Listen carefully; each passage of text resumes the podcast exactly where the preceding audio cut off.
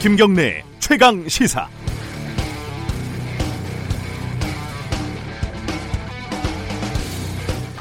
장재원 자유한국당 의원 아들이 음주운전 사고를 냈습니다.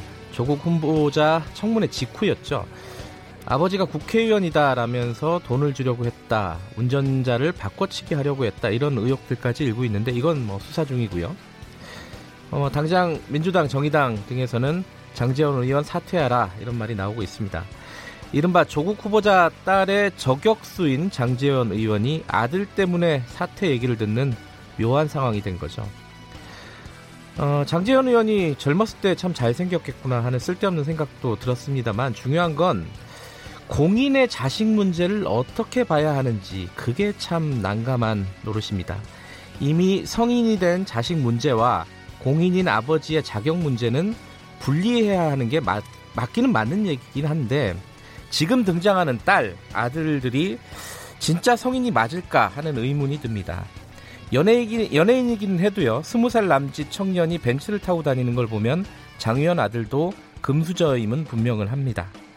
아, 장재원 의원 아들은 변호사와 경찰서를 찾을 때 어머니도 동행을 했다고 하죠. 어, 조국 후보자 딸은 의전원에 필요한 스펙을 어머니 학교에서 취득을 했습니다. 그때도 대학생이었고요. 나이도 성인이고 대학생이긴 해도 사회적, 경제적으로 독립했다고 보기 어려운 상황이죠. 이런 여러 가지 것들을 고려하면 둘 다 아직 부모 책임의 울타리에서 벗어나지는 못했다고 보는 게 맞을 겁니다. 어, 여기서 한 가지 궁금한 건요. 요즘은 부모에게서 독립하는 나이가 이렇게 점점 늦어지고 있는 건가요? 아니면 부모에게서 뭔가 받을 게 많은 집에서만 벌어지는 특별한 현상인 걸까요? 9월 9일 월요일 김경래 최강 시사 시작합니다.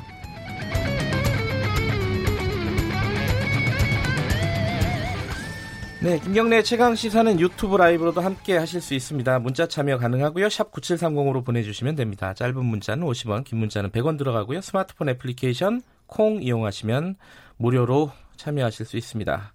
자, 주요 뉴스 브리핑부터 시작하겠습니다. 오늘도 고발뉴스 민동기 기자 나와 있습니다. 안녕하세요. 안녕하십니까.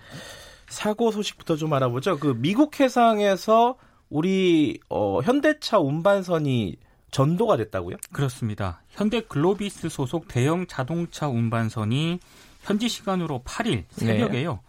미국 동부 해안에서 전도되는 사고가 발생을 했습니다. 사고 선박에는 모두 24명이 승선을 했는데요. 이 가운데 20명은 긴급 대피하거나 구조가 됐습니다. 네. 대신 4명이 이 외교부에 따르면 한국민인 것으로 지금 확인이 네. 되고 있는데요. 선박 기관실에 있는 것으로 파악이 되고 있는데 지금 선박에 화재가 난 데다가 음흠. 굉장히 불안정한 상황이기 때문에 미국 해안 경비대도 진입이 쉽지 않은 그런 상황이라고 합니다. 어, 그림을 보니까 이게 수심이 굉장히 낮은 바다더라고요. 11m밖에 안 예. 되는데요. 네. 더 이상 뭐 가라앉지는 않을 것 같은데 그렇습니다. 구조가 신속하게 이루어져야 될 것 같습니다. 네. 자, 오늘 어 문재인 대통령이 조국 임명과 관련해서 뭔가 이, 결정을 내릴 시간이겠죠, 오늘쯤이. 원래 그 청와대는 지난 주말께 예. 조국 후보자를 임명을 해서 내일 예정된 국무회의에 참석시킨다는 그런 구상이었는데요. 네. 하지만 찬반 여론뿐만 아니라 검찰의 공격적인 수사 그리고 임명 또는 철회 이후 예상되는 전국 변수 등을 고려하고 있는 것으로 지금 전해지고 있습니다. 네. 청와대 관계자가 일부 언론과 인터뷰를 했는데요. 단순히 임명의 문제가 아니라 검찰 개혁, 국정 운영의 원칙 등 여러 가지 문제에 대해서 외부 이야기를 더 들어야 하는 상황이 됐다. 이렇게 말을 했습니다. 네. 그리고 오늘 경향신문을 보니까요. 조국 후보자 부인이 가족펀드 투자사에서 매달 자문료를 받았다. 음. 뭐 이런 보도도 있던데요. 네. 이것도 나중에 하나의 변수가 될 가능성도 있습니다. 네. 어찌됐든 청와대는 이 검찰의 전방위적 수사에 대해서 상당히 지금 고민하고 있는 것으로 전해지고 있습니다. 네. 단순히 검찰의 정치 개입에 대한 불쾌함을 표하는 수준을 넘어서 향후 검찰 개혁 전략을 전면적으로 다시 짜야 하는 것 아니냐 뭐 이런 얘기가 나오고 있, 는데요 네. 많은 언론들이 문재인 대통령이 오늘 조국 후보자를 포함한 6명의 장관급 후보자에 대한 임명 여부를 일괄 결정할 가능성이 있다 이렇게 보도를 하고 있습니다. 네, 지금 검찰이 청문회가 끝나기 직전에 인사청문회 직전에 어, 조국 부인을 어, 기소를 했죠. 네. 후폭, 후폭풍이 만만치가 않습니다, 지금. 그러니까 검찰의 과도한 정치 개입이다 이런 비판이 제기가 되고 있습니다. 네. 일단 검찰 쪽에서는 공교롭게도 청문회 당일이 사문서 위조죄 공소시효 만료일이었기 때문이다. 네. 공소시효가 지나면 처벌이 불가능해지기, 불가능해지기 때문에 불가피한 결정이었다라는 그런 입장입니다. 네. 일각에서는 검찰이 이미 확실한 물증을 확보했다. 뭐 이렇게 해석하는 쪽도 있는데요. 하지만 의도적으로 조사를 거부하거나 피하지 않은 피의자를 조사를 하지도 않고 기소한 사례가 거의 없기 때문에 논란이 좀 제기가 되고 있습니다. 네. 최소한의 방어권을 행사할 기회를 박탈한 검찰권 남용이다 이런 비판인데요. 조국 후보자 부인 기소로 어찌됐든 여권과 검찰의 골은 더욱 깊어졌고요. 타협이 어려워졌다 이런 분석도 나오고 있습니다. 이게 지금 뭐 공방, 뭐 논란 이런 정도는 일고 있지만은 나중에 이, 이 기소한 게 판결에서 혹시 무죄가 나오거나 이러면은 네. 그 책임은 또 어떻게 져야 될 건지 뭐 그렇죠. 뭐 자신 있으니까 기소했겠지라는 생각도 들기도 하고요. 이 부분 참 어렵습니다 판단하기가. 네. 어, 반면에 그 동양대 총장 최성해 총장 관련된 여러 가지 또 의혹들이 나오고 있어요.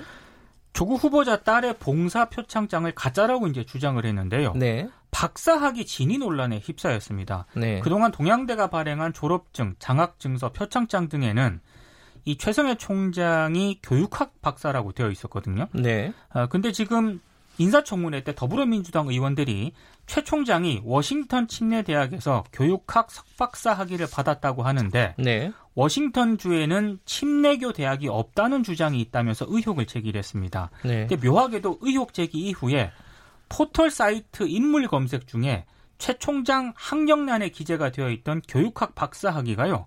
단국대 교육학 명예박사로 수정이 됐습니다. 으흠. 이에 대해서 동양대 쪽에서는 총장이 직접 해명을 할 것이다 라고 입장을 밝혔지만 아직까지 최 총장의 공식 해명은 없는 그런 상황입니다. 불똥이 여기저기 많이 튀는군요. 그렇습니다. 어, 조국 후보자 딸의 생활기록부 유출 관련해 가지고 조사를 해봤더니 어, 한영외고 쪽에서 흘러나왔다. 뭐 이런 얘기가 나오고 있는 거죠, 지금? 그래서 지금 한국 한영외국어 고등학교 교직원을 불러서 경찰이 조사를 했습니다. 네. 생활기록부를 열람한 이유와 외부 유출 가능성 등에 대해서 조사를 했는데요. 해당 교직원은 경찰 조사에서 언론과 정치권에서 이 조국 후보자 딸에 대한 부정 입학 의혹이 불거지고 이와 관련해서 학교로 문의가 많이 왔다. 으흠. 이걸 파악하기 위해 열람했다. 이런 취지로 진술했다고 합니다. 네. 외부 유출 의혹에 대해서는 부인을 했다고 하는데요. 경찰은 해당 직원이 열람한 이 생활기록부 자료를 다지, 다른 교직원과 공유를 했는지를 지금 확인 중이고요. 검찰에서 외부로 유출됐을 가능성도 배제하지 않고 있다. 이런 입장을 밝혔습니다. 네, 이건 좀 더 기다려봐야 될 것 같고요. 네.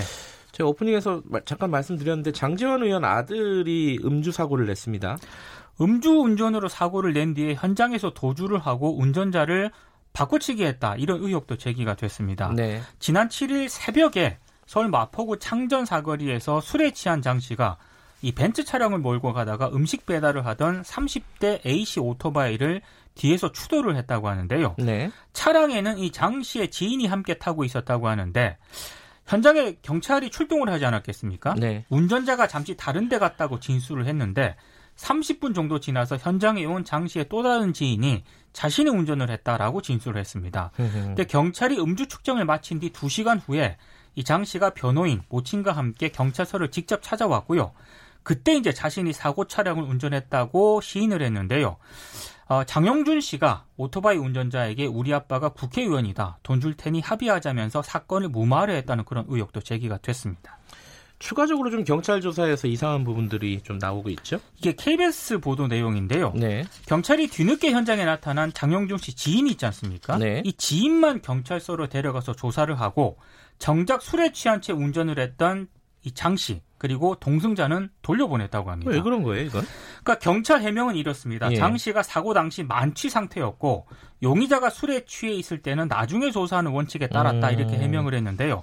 하지만 사고를 내놓고 음주운전 사실을 부인을 했던 데다가 네. 심지어 운전자를 바꿔치기 했다는 그런 의혹이 제기된 상황에서 경찰의 조치가 석연치 않다 이런 의혹도 제기가 되고 있습니다. 알겠습니다. 오늘 여기까지만 듣겠습니다. 고맙습니다. 고맙습니다. 뉴스브리핑 고발뉴스 민동기 기자였습니다. 김경래 최강 시사 듣고 계신 지금 시각은 7시 35분입니다.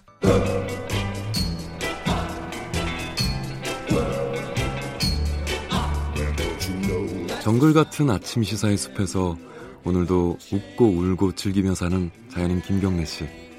그의 하루 일과는 KBS 1라디오 김경래의 최강 시사를 진행하는 것으로 시작합니다.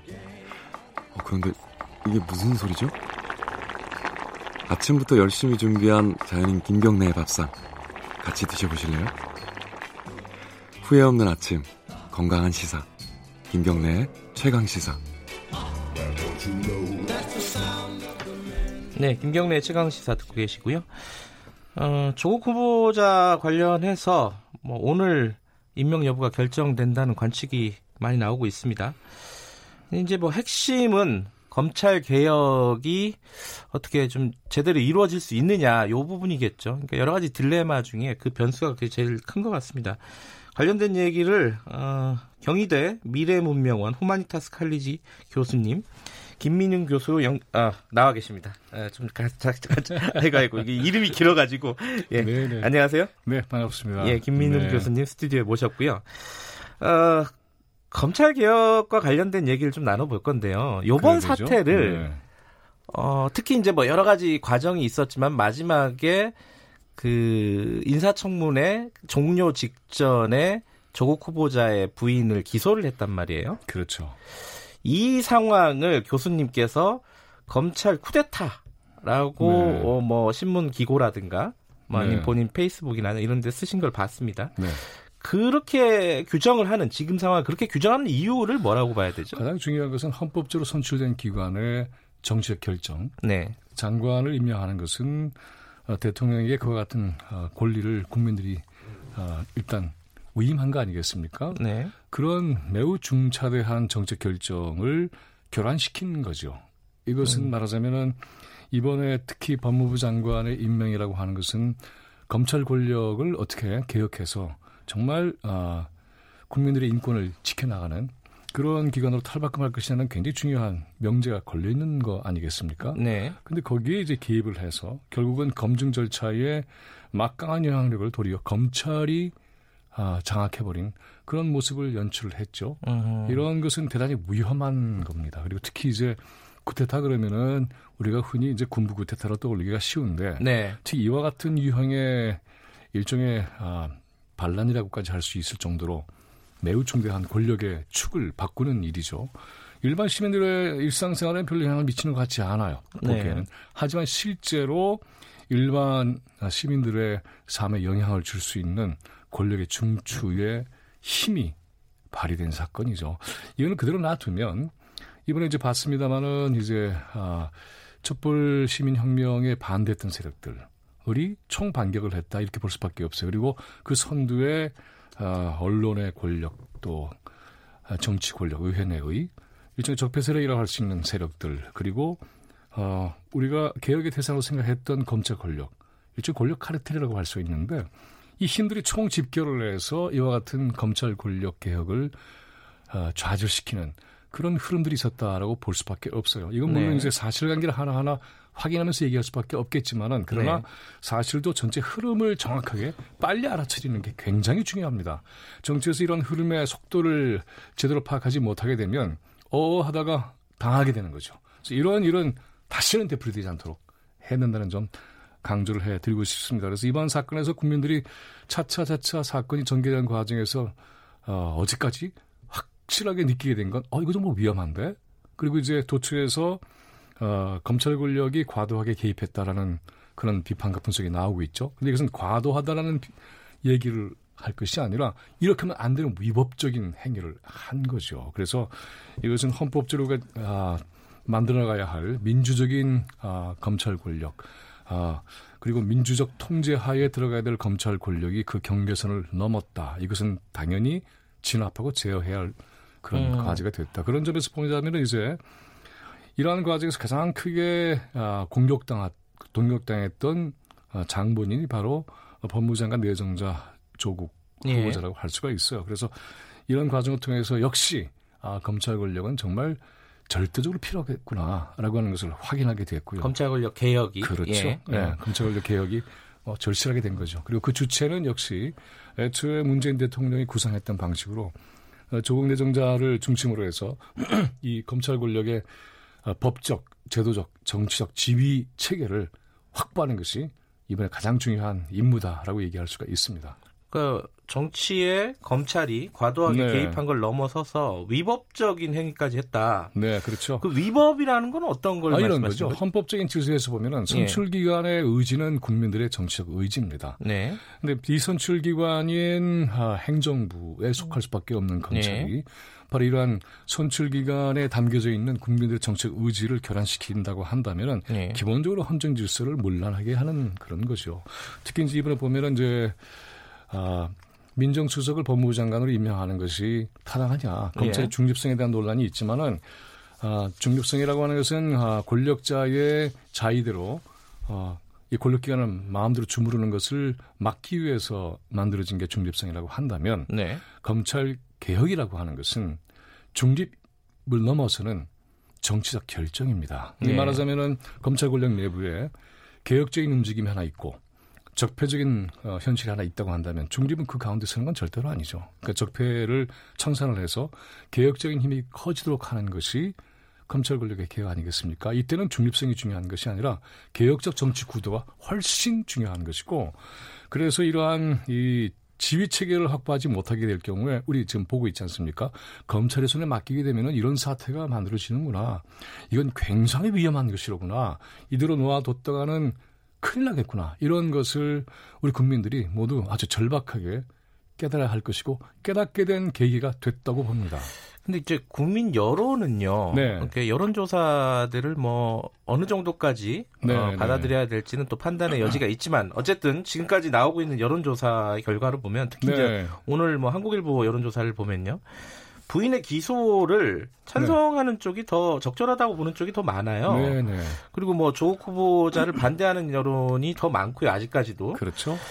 이 부분들은 또 고려를 해야 되는 거 아니겠습니까? 아, 제가 또 정치학자이기도 해요. 네네. 여론조사라고 하는 것이 갖고 있는 함정도 있고요. 그것이 네. 이제 일정하게 반영하는 민심의 흐름도 있습니다. 네. 근데 아, 이번에 보면 한 달 이상을 언론이 그냥 맹폭격하다시피 정보를 쏟아냈고, 네. 그다음에 조국 후보자를 공격하는 쪽으로 일반 거의 일방적으로 어, 언론의 구도가 만들어졌죠. 네. 이런 가운데서도 그 정도의 지금 보면 1미터의 어, 이 통계 조사를 보면 한 4.5%에서 5% 정도의 차이를 보이고 있죠. 그 네. 추세로 보면 상당히 찬성이 추세적으로는 아, 성장해 온 것이고요.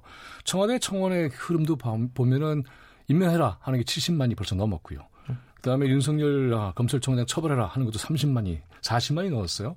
이것도 이제 말하자면 언론이 보도하지 않는 그런 민심의 흐름이라고 하는 것도 주목할 필요가 있습니다. 그리고 뿐만이 아니라 여론이라고 하는 것이 일방적인 정보를 엄청나게 대량 살포한 상태에서 만들어진 그런 이 여론의 판단이기 때문에 네. 그것도 굉장히 조심스럽게 봐야 할 것이고요. 만약에 아, 이와 같은 문제에 대해서 반증 취재도 하고 그리고 이 후보자 자신의 해명도 정확하게 공정하게 보도를 했다고 한다면 아마 국민들은 이 현실에 대해서 보다 명료하게 판단할 수 있었을 거예요. 그리고 이런 점에서 보자면은 이번 사태에서 언론이 책임져야 될 내용들이 음. 굉장히 많다. 김경대의 최강 시사는 그렇게 하지 않았다고. 아, 지금의 이제 국민 여론이 그렇게까지 공정하게 조사된 것은 아니다. 지금 언론 상황을 보면 하나, 이런 말씀이신 네, 거죠. 그리고 또 하나 이제 중요한 것은 뭐냐면 당장 지금과 같은 여론만 보고서 판단할 것이 아니라요. 여론은 이제 끊임없이 정치 민심은 요동치고 변하게 되어 있잖아요. 네. 만약에 검찰 개혁이 본격적으로 들어가게 된다고 한다면 그리고 그 결과를 하나씩 지켜보고 현실을 느끼게 된다면 역시 아, 그 여론의 내용물도 대단히 달라질 것이라 라고 네. 저는 보고 있습니다. 그 지금 말씀하셨지 않습니까? 그 네. 조국 후보자를 예, 지명을 해서 그러니까 임명을 해서 네. 검찰 개혁을 이뤄야 이뤄야 된다. 지금의 시대적인 과제가 그것이다. 네. 이런 취지 말씀을 하셨는데 네. 근데 이제 또 반론은요. 조국 후보자가 지금 임명이 되면은 네. 가족들이 계속 수사를 받을 것이고 그렇죠. 뭐 본인한테도 또 어떤 칼날이 올 수도 있어요. 아직까지는 뭐 미지수지만 근데 그런 상황에서 법무부 장관이 어떤 개혁의 그 키를 질 수가 있느냐. 연결하죠. 예. 그런데 한편으로 보면 이 사건의 수사 과정과 흐름과 내용이 네. 아, 순수한 수사가 아니라는 게 하나씩 판명이 될 거라고 저는 봐요. 네. 그리고 실제로 내용을 아, 이렇게 열어 보면 더 이상 이 기소가 유지가 될 수밖에 유지가 되기가 굉장히 어려울 것이다라고까지도 저는 보고 있습니다. 네. 50여 개의 영장을 발부를 해서 고강도의 수사를 펼쳤는데 결국 어, 문제 초점은 표창장 하나로 달랑 나와버렸죠. 네. 여기에 대한 논란이 있긴 합니다만 그 정도 가지고 이 기소가 유지될 수 있을까? 그리고 사실은 원본을 가지고 허위 문제를 따져야 되는데 원본을 검찰이 갖고 있는 것도 아니고요. 그다음에 네. 어, 동양대의 총장과 정 교수의 대화의 핵심은 어, 이 표창장 직인의 위임과 전결 여부가 논쟁이었습니다. 네. 그런데 이것을 위조로 금방 옮겨가게 되는 것은 곤란한 것이죠. 직무 분담에 대한 문제였지. 네. 위조로 직접 들어가게 되는 것은 굉장히 허약한 근거를 가지고 이 사건에 접근을 했다. 네. 이런 점에서 보면 하나하나 여기에 대해서 국민들이 어 이건 뭐지라고 들여다보고 있기 때문에 뿐만이 아니라 최근에 보면은 과거와는 달리 노무현 대통령 때하고 굉장히 달라진 점이 페이스북이라든가 이런 SNS에 아, 이 탐색 보도, 이 특히 이제 뉴스타파 같은 경우도 탐사 탐색하고 예. 이렇게 하는데 이 활동이 어마어마해요. 그래서 거기에 스토리요. 기존의 언론들이 보도하고 있지 않거나 또는 주목하고 있지 않거나 아직은 알지 못했던 내용들이 계속해서 드러나고 있죠. 이런 점들이 이제 우리 여론 지형에 달라진 지점입니다. 그래서 이런 것들이 가세를 하게 되면 아마 전국의 진실은 조만간에 드러날 것이고 이런 과정에서 검찰 권력의 개혁이 아, 정말 중요하다. 그리고 그 방법은 현재 애초에 문재인 대통령이 구상했던 방식으로 갈 것이다. 그러나 한 가지 이제 아, 염려가 되는 것은 이 검찰의 실질적인 임무를 맡았던 어, 윤석열 검찰총장에 대한 신뢰를 얼만큼 가져갈 것인가에 대해서는 의문부호가 찍혔죠. 그래서 아마 어, 조국 법무부 장관이 임명이 된다고 한다면 이 두 쌍두마차의 체제는 재구성될 수밖에 없을 것 같고요. 그런 과정에서 정말 정작 검찰개혁에 저항하고 있는 세력이 누구인가도 이번에 아마 분명하게 드러나려고 봅니다. 근데 이제 어, 딜레마죠. 이제 정부 네. 운영이 네. 조국 수석을 임명을 했을 때 정상적으로 될 수 있느냐. 네. 아마 총선 전까지 아마 국회 운영은 네. 어, 속된 말로 물 건너갈 것이다. 이런 어떤 그런 얘기도 우려도 네. 있지 않겠습니까? 여기서 중요한 것은 아, 그래 정책 의지를 어떻게 모아가느냐에 달려 있다고 봐요. 임명을 하든 하지 않든 여러 가지 소용들이는 당연히 닥쳐오게 됩니다. 임명을 하지 않을 경우에는 검찰 어, 개혁의 정책 의지가 일정의 후퇴를 어, 경험할 수밖에 없을 것이고요.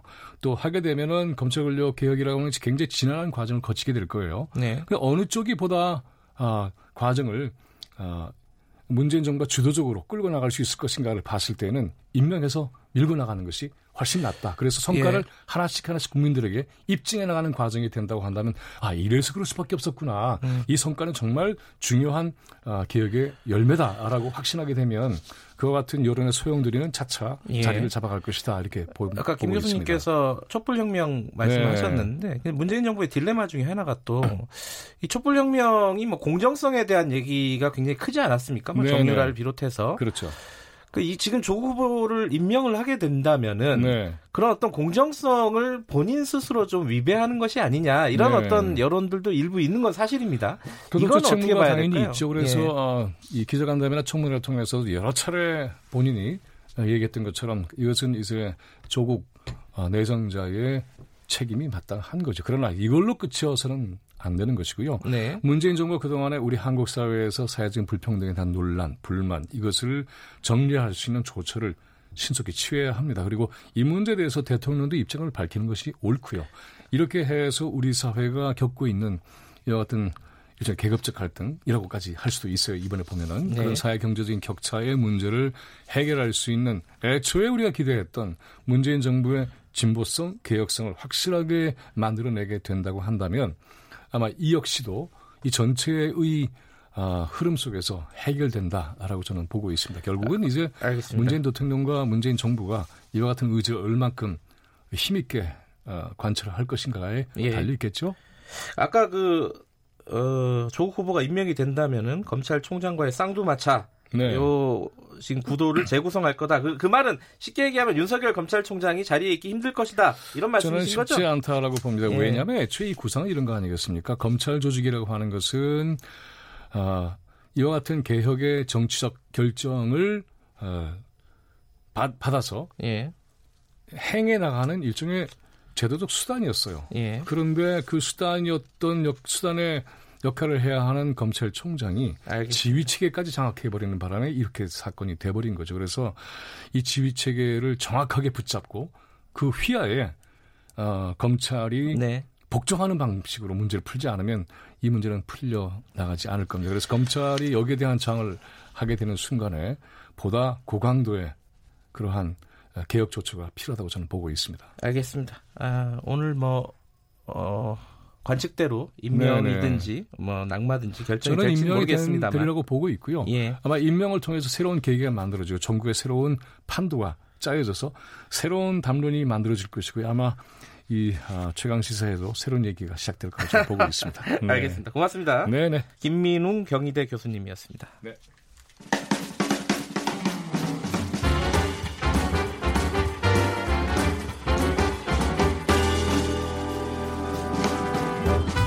여러분의 아침을 책임집니다. 김경래의 최강 시사.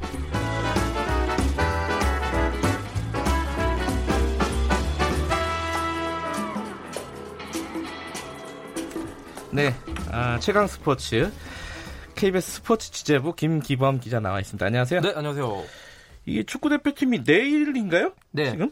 그러니까 어, 월드컵 2차 예선 그렇습니다. 네. 2022년이 카타르 월드컵이 열리잖아요. 네. 그첫 발을 내딛는 경기 중요한 경기라고 볼 수 있습니다. 2차 예선 투르크메니스탄과의 경기를 치르는데요. 우리나라 대표팀 주장 손흥민 선수가 아주 강력한 메시지를 전했습니다. 네. 호랑이는 토끼를 잡을 때에도 최선을 다한다. 아. 투르크메니스탄의 피파 랭킹이요. 132위거든요. 우리나라는 37위고 방심하지 마라. 네, 압도적인 네. 전력차를 네. 갖고 있는 팀은 분명합니다만 네, 최선을 다해야 된다 이런 메시지를 선수들에게 이제 그 인터뷰 때 전, 전파를 한 것인데요. 예. 그 이런 팀을 상대할 때 우리가 조심해야 될 건 밀집 수비입니다. 투르크메니스탄이 그 뭐 한 ten back 뭐 이런 얘기 들으셨잖아요. 네. 10명의 수비수가 한꺼번에 내려와 가지고 골문 앞을 지키는 그런 모습을 많이 볼 텐데 아, 우리나라가 이런 밀집 수비를 벗겨내는 능력을 확실하게 보여줘야 되는 첫 판이라고 음, 볼수 있고요. 네. 그래서 그 현지 훈련에서 지금 벤투 감독이 강조하는 포인트는 측면 크로스입니다. 그 어차피 중앙이 너무 밀집돼 있으니까 측면에서 크로스를 올려가지고 헤딩이나 second 찬스를 보는 그런 전술 연습을 반복하고 있는데요. 아 내일이 아니라 참 모레군요. 그 11일입니다. 아 모레 10... 오늘이 9일이니까. 아, 9일이니까? 아, 예, 네, 내일인 줄 알았어요. 예. 그 수요일 저 밤 11시에 예. 투르크메니스탄과 경기하는데요. 자, 지난번에 조지아와 지난주에 평가전 가졌는데 그 네. 당시에 2대 2로 무승부를 하긴 했습니다만 조지아와의 평가전 전반전 내용이 조금 저조했어요. 네. 그래서 벤투 감독이 자신의 부임 이후 최악의 경기력이라고 좀 강하게 비판했던 그런 경기력을 네. 보여서 그래서 손흥민 선수가 더욱더 호랑이는 토끼를 잡을 때에도 최선을 다하자 이런 얘기를 한 것 같고요. 수르크메니스탄과의 월드컵 2차 예선 이 카타르 월드컵으로 가는 첫, 첫 단추니만큼 잘 끼워야겠습니다. 예. US 오픈 테니스 대회 네. 이게 여자 경기는 끝났고 남자 경기는 어떻게 됐나요? 지금, 지금 새벽 5시부터 시작해가지고 아직도 아, 하고 있습니다. 아직 하고 있어요. 3시간째 하고 음. 있는데요. 나달과 메드베데프란 선수인데요. 이 메드베데프 선수가 러시아의 23살 신인데요. 음흠. 그 세계 랭킹 5위까지 올라 있고 요즘 최근에 가장 잘 나가는 선수 중에 한 아, 명이거든요. 이 두 명이 이제 붙었는데 나달이 일단 첫 두 세트를 가져와서 2대 0으로 앞서 있는 상태고요. 이대로 가면 뭐 우승 거의 눈앞이고 우승한다면은 메이저 대회 통산 19번째 우승을 차지하는 건데요. 예. 최고 기록이 로저 페더러가 갖고 있는 20번인데 이제 한, 한 개 차로 접근하게 되는 네. 그래서 굉장히 중요한 결승전이라고 볼 수 있습니다. 여자부처럼 네. 이변이 일어나지는 않을 것 같군요. 여자부는 19살의 신예 안드레스쿠 선수가 그 여자 테니스의 살아있는 전설인 세리나 윌리엄스를 결승전에서 2대 0으로 꺾었거든요. 깜짝 우승 차지했는데요. 네. 남자분은 이변이 일어나기 힘들 것 같습니다. 예. 네. 남자분은 어, 나달이 우승할 가능성이 지금으로서는 높고 아직 네. 경기는 끝나지 않았다. 끝까지 해봐야겠죠. 예. 마지막으로 소식 하나만 더 전해주시죠. 지난 주말에 국내 여자 골프에서 좀 공정성 논란이 일었습니다. 어떤 것 때문에 그, 런 거예요? 지난 주말에 태풍이 있었잖아요. 예. 근데 이, 이 대회가 태풍이 있었음에도 불구하고 토요일 날 경기를 강행한 거예요. 어허. 근데 바람이 너무 많이 불고 그러다 보니까는 그 2라운드 경기를 그날 다 끝내지 못하고 일부 선수들은 다음 날로 연기가 됐어요. 네. 그래서 다음, 다음 날 이제 경기를 치르다 보니까 그 다음 날이 마지막 날이거든요. 예. 일요일 날 마지막 날에 경기를 다 끝낼 수가 없었던 거예요. 아하. 그래서 2라운드 경기까지만 갖고 성적을 매겨서 우승자를 가렸는데 여기서 굉장히 큰 공정성 논란이 일었습니다. 왜냐하면 아하. 토요일에 경기한 선수들은 악천후 속에서 경기를 치러야 했고 그러네요. 그 다음 날은 좀 비교적 좋은 날씨에서 했기 때문에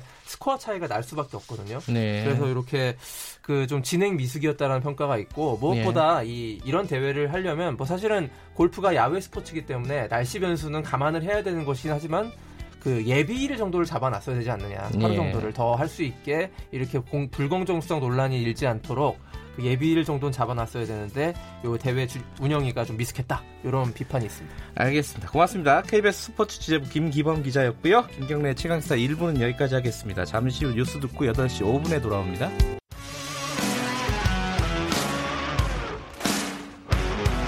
탐사보도 전문 기자 김경래 최강 시사.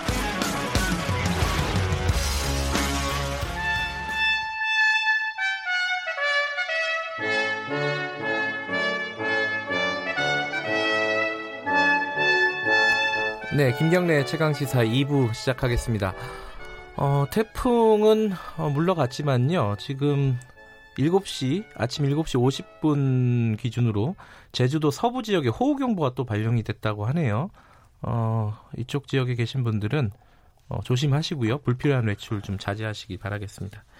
퇴근길에, 아, 출근길에 지금 비 오는 데 많으니까 우산들 다들 챙기시고요. 자, 매주 월요일 날 어, 박지원 의원과 함께하는 고품격 본격 정치 토크 박지원의 정치의 품격 오늘도 박지원 의원님 나와 계십니다. 안녕하세요. 안녕 못합니다. 오늘은 좀 여쭤볼 게 많습니다. 아마 예. 청취자분들도 박 의원님이 뭐라고 말씀을 하실까 이렇게 좀 귀를 쫑긋 세우고 듣고 계신 분들이 많을 겁니다. 글쎄 저는 주말에 목포에 있었지만은 네. 목포는 항상 태풍이 비껴가요. 아 그래요? 예, 복 받은 자리인데 어허. 어 지금 전국 최장의 3.2km 목포 해상 케이블카가 개통됐는데 오늘 또 이렇게 비 오고 그러면은 손님이 없을까 봐서 걱정입니다. 갑자기 또 아, 목포 말씀을 하시면서 지역구도 걱정이고 우리나라도 걱정이고. 예. 아, 지역구 아무튼 목포로 케이블카 한번 타러 오세요. 알겠습니다. 제가 예. 한턱 낼게요. 생각해 보면 저 목포에 가본 적이 없는 것 같아요. 아, 글쎄요. 예. 목포 오시면은 음? 해상 케이블카 유달산에서 고화도까지 3.2km입니다. 아니, 그... 내가 태워드리고 세발 낙지에 안 돼요, 안 돼요. 김영란법 때문에 안 됩니다. 아니요, 그건 5만 원 미만이에요. 그 어, 목포 걱정 잠깐 하셨으니까 나라 걱정 좀 해보죠. 예. 오늘 청와대에서 뭐 결정을 오늘쯤은 내리지 않을까? 다들 관측이 그래요? 의원님도 그렇게 보세요? 저는 처음부터 네. 조국은 법무부 장관이 된다. 된다. 예. 그리고 어, 문재인 대통령은 고심하시지만은 네. 임명할 것이다. 그래서 저는 오늘 임명한다 이렇게 봅니다. 그래요. 근데 주말을 이렇게 보낸 게 원래는 이제 뭐 한 토요일쯤 할 거 아닌가, 아닌가? 왜냐하면 내일 또 국무회의가 있잖아요. 거기에 참석하게끔 한다는 뭐 얘기도 있었어요. 근데 그렇죠. 그러지는 않는 네. 거 보면은 뭔가 고민이 있는 거 아니에요? 그 안에서? 그러니까 예. 많은 의혹을 한국당에서 제기를 했지만은 네. 나경원 원내대표가 얘기한 대로 한 방은 없었습니다. 그리고 24일 기자간담회 네. 그리고 6일 이 청문회에서도 그냥 맹탕이었어요. 음흠. 그러니까 증거가 없으니까 후보는 부인하고 거듭 말씀드리지만 많은 의혹을 제기하고 후보는 부인했고 또 여기에 출렁대는 네. 언론과 국민 여론은 나쁜 건 사실 아니에요. 네. 그렇지만 우리 호남은 압도적으로 조국 후보를 살려라. 그래야 문재인 대통령 산다. 이런 얘기를 해요. 그렇기 때문에 대통령으로서는 고민해야죠. 그래서 9월 6일 자정을 기해서 검찰의 시간과 대통령의 시간이 겹치잖아요.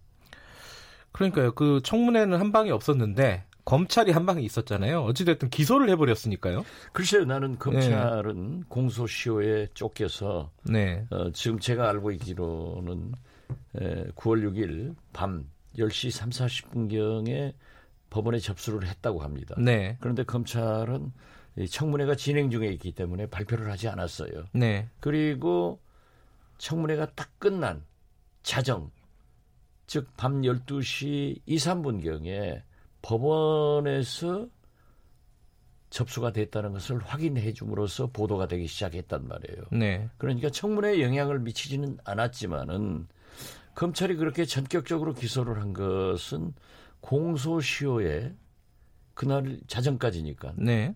에, 쫓겨서 그렇게 할, 할 수밖에 없었다 하는 그런 불가피성도 있지만은 또 어, 여러 법조인들은 사문서 이조는 죄가 안 돼요. 그때 사무소 이조를 하면서 내가 범죄를 하겠다. 또 사실 행사가 중요한 거예요. 사무소 위조 자체보다 행사가 더 중요하다. 그렇죠. 예. 그러니까 행사는 그로부터 3년 후에 됐기 때문에 의전원에 들어갈 때요. 그렇죠. 예. 그렇게 됐기 때문에 제가 볼 때는 검찰이 공소시효를 주장하는 것은 저는 꼭 이해는 안 돼요. 음. 행사가 중요하기 때문에. 좀 성급했다 이런 말씀이시네요. 저는 검찰로서는 당연한 행동 같지만은 네. 에, 제가 볼 때는 좀 무리했다. 행사는 할 수 있었으니까 지금도 공소시효가 살아 있는 거예요. 그렇다고 하면은 국민적 관심사고 그러기 때문에 네. 정경심 교수를 소환해서 확인하고 묻고 그리고 기소를 했어도 충분했지 않는가 저는 그렇게 생각합니다. 근데 이제 말씀하신 대로 조국 후보자를 임명을 한다 그러면은 어 문재인 대통령이 고심 끝에 임명을 한다 치면은 뭐몇 가지 이제 우려되는 대목들이 있습니다. 이제 언론이나 각계에서 제기하고 있는 그 중에 하나는 일단 여론을 거스르는 거는 사실이잖아요. 그렇죠. 그렇죠? 지금 예. 반대하는 여론이 더 없기 때문에 어찌 됐든 간에 여론을 거스르는 게 가장 부담이 될 것이고 또 하나는 이게 임명을 강행한다는 거는 검찰 개혁을 한다는 건데 아니 지금 수사를 받고 있는 가족들이 다 수사를 받고 있는데 이 법무부 장관이 검찰 개혁 제대로 할 수 있겠느냐? 이 두 가지 다 부담일 것 같아요. 어떻게 보십니까 이거는? 대통령으로서는 굉장히 부담일 겁니다. 네. 그렇지만 이미 이것은 정치 게임 논리로 들어가 버렸어요. 음흠. 한국당에서 네. 생명을 걸고 조국을 내놔라 하는 거고. 예. 어? 그러면은 이게 경찰을 폄훼하는 게 아니에요. 쉬운 비교. 예. 한국당이 파출소를 습 점령을 하면은 네. 거기에서 만세를 부르고 안 하냐? 반드시 경찰서로 가요. 아, 더 큰 걸 위해서 나갈 거다. 예. 예. 그렇기 때문에 조국이 무너지면은 문재인 대통령을 향해서 또 다른 음흠. 돌격이 있을 수 있다. 음흠. 있을 겁니다. 분명히. 예. 예. 예. 심지어 뭐 탄핵 네. 이런 얘기도 하야 이런 얘기도 할 수 있어요. 그렇기 아. 때문에 정권 차원에서는 한국당이 그러한 요구를 하고 있기 때문에 네. 국정 전체 국가를 위해서 대통령은 고민할 수밖에 없습니다. 음흠. 그리고 그 여론의 차이라고 하는 것은 각 여론조사 기관에 따라서 조금씩 다르지만은 예, 예. 다르지만은 어떻게 됐든 처음보다는 조국 후보가 지지를 받는 것이 더 올라가고 있어요. 네. 네. 그리고 저희 지역구인 목포, 목포 얘기를 또 호남에서는 네. 아니요. 지금 오늘 아침에 어떤 신문에 그렇게 됐더라고요. 네. 여론조사에 호남 위의 지역에서는 지지도가 낮은데 네. 호남은 압도적으로 예. 아 저한테 말이죠. 만나는 분들마다 청문회 잘했다. 음. 조국 살려라. 하는 거예요. 그런데 제가 저한테 잘못했다라고 노골적으로 얘기를 하시는 분은 딱 한 분 만났어요. 음. 아니 그러니까 그것도 국민 여론이고 네. 저것도 국민 여론이고 또 앞으로의 파장은 누구도 예측할 수 없습니다. 그러니까 대통령으로서는 고심할 거니까 자기 생각대로 네. 아마 이렇게 국민적 반대가 심하니까 임명을 안 하실 거다 네. 하는 사람도 있지만은 그래도 대통령은 하실 거다. 저는 후자에다 무게를 둡니다. 그리고 아, 조국을 생각하는 것은 네. 무엇보다도 네. 가장 큰 검찰 개혁의 방점을 저는 지금도 찍고 있습니다. 근데 이제 말씀하신 대로 이제 정치 게임 논리에 이미 들어가 버렸다. 그렇기 그렇습니다. 때문에 지금 조국을 낙마시킨다고 하더라도 어, 더큰 문제가 더 발생할 것이다. 예컨대 정권 차원의 문제 제기. 그렇죠. 자 그런데 이 임명을 하더라도 예. 그러한 문제는 똑같이 나올 거예요. 그러니까요. 임명을 예. 하더라도 음. 어떤 뭐 이제 어떤 혐의가 입증이 돼 버린다면 만약에 예. 뭐 사문서 위조라든가 뭔가 하나 증명이 돼 버린다면은 그 조국 후보가 어떻게 버티겠느냐. 그때 조국 법무부 장관이겠죠. 임명이 됐다면은 뭐 이런 또 걱정이 중간에 사퇴하면 더 문제가 되는 거 아니에요? 그러니까 예. 어, 그것은 지금 현재 네. 본인이 네. 즉 조국 후보가 전면 부인을 하고 있잖아요. 네. 누구도 몰라요. 그렇죠. 그리고 한국당에서는 입으로 의혹을 제기했지 증거를 제시한 건 없단 말이에요. 네네. 아, 제가 그 얘기를 하니까 이 정도 의혹이면 증거 아니냐? 네. 이건 아니에요. 음. 그렇기 때문에 제가 이명박 정부 민간인 사찰 폭로를 할 때도 네. 문건을 가지고 심지어 청와대에서 만들어준 대포폰을 총리실에서 사용한 그 자료를 가지고 했기 때문에 백일하이 드러난 겁니다. 네. 그런데 한국당에서는 지금까지 말만 있지 증거는 없단 말이에요. 네. 본인은 부인하고 있단 말이에요. 그렇기 때문에 저는 처음부터 공은 검찰로 넘어갔다. 그리고 칼은 검찰이 가지고 있다. 저는 그렇게 본 겁니다. 근데 아까 김민웅 교수가 일부에서 나와서 그런 말씀하셨어요. 그 어, 조국 후보자가 임명이 된다면은 아마 윤석열 총장 체제를 재구성할 것이다. 한마디로 윤석열 총장을 바꿀 것이다라는 취지의 말씀을 하셨어요. 글쎄요, 저는 어떻게 보세요? 그렇게 생각하지 않습니다. 왜냐하면 음. 어떻게 됐든 네. 예, 뭐 선출직이 아니기 때문이지. 네. 네. 임명이라고 하는 것은 훈시 규정이죠. 네. 그렇기 때문에 하지만은 검찰총장의 임기가 돼 있고 네. 엊그제까지 이 정부에서 네. 침이 마르도록 칭찬한 잉크도 마르기 전에 이 윤석열 검찰총장을 바꾼다 하는 것은 또 다른 문제를 야기할 것입니다. 예. 그래서 저는 우리가 모든 것이 정상적으로 생각을 해서 검찰을 믿고 예. 맡겨야 된다 하는 것을 저는 말씀드리고 아. 검찰이 어떤 경우에도 피의 사실을 공포하거나 또는 별건 이런 수사는 하지 않아야 된다 하는 것만은 얘기합니다. 근데 그 지금 검찰의 수사에 대해서 뭐 전격적인 압수수색부터 해서 전격적인 기소 다 전격적입니다. 여기에 대해서 어 항명이다, 뭐 겨, 검찰 쿠데타다, 뭐 여러 가지 뭐 해석들이 나오고 있습니다. 박 의원님께서는 어떻게 규정하실 수 있겠어요? 우리가 예. 과거의 경험이 있습니다. 정윤회 사건 때 검찰이 네. 수사를 늦게 착수했기 때문에 최순실 국정농단을 막지 못했다 네. 하는 책임론을 검찰에 많이 제기를 했잖아요. 네. 따라서 지금 현재 야, 야당에서 그러한 의혹을 제기하고 네. 고발이 됐기 때문에 검찰로서는 저는 적법하게 했다. 음.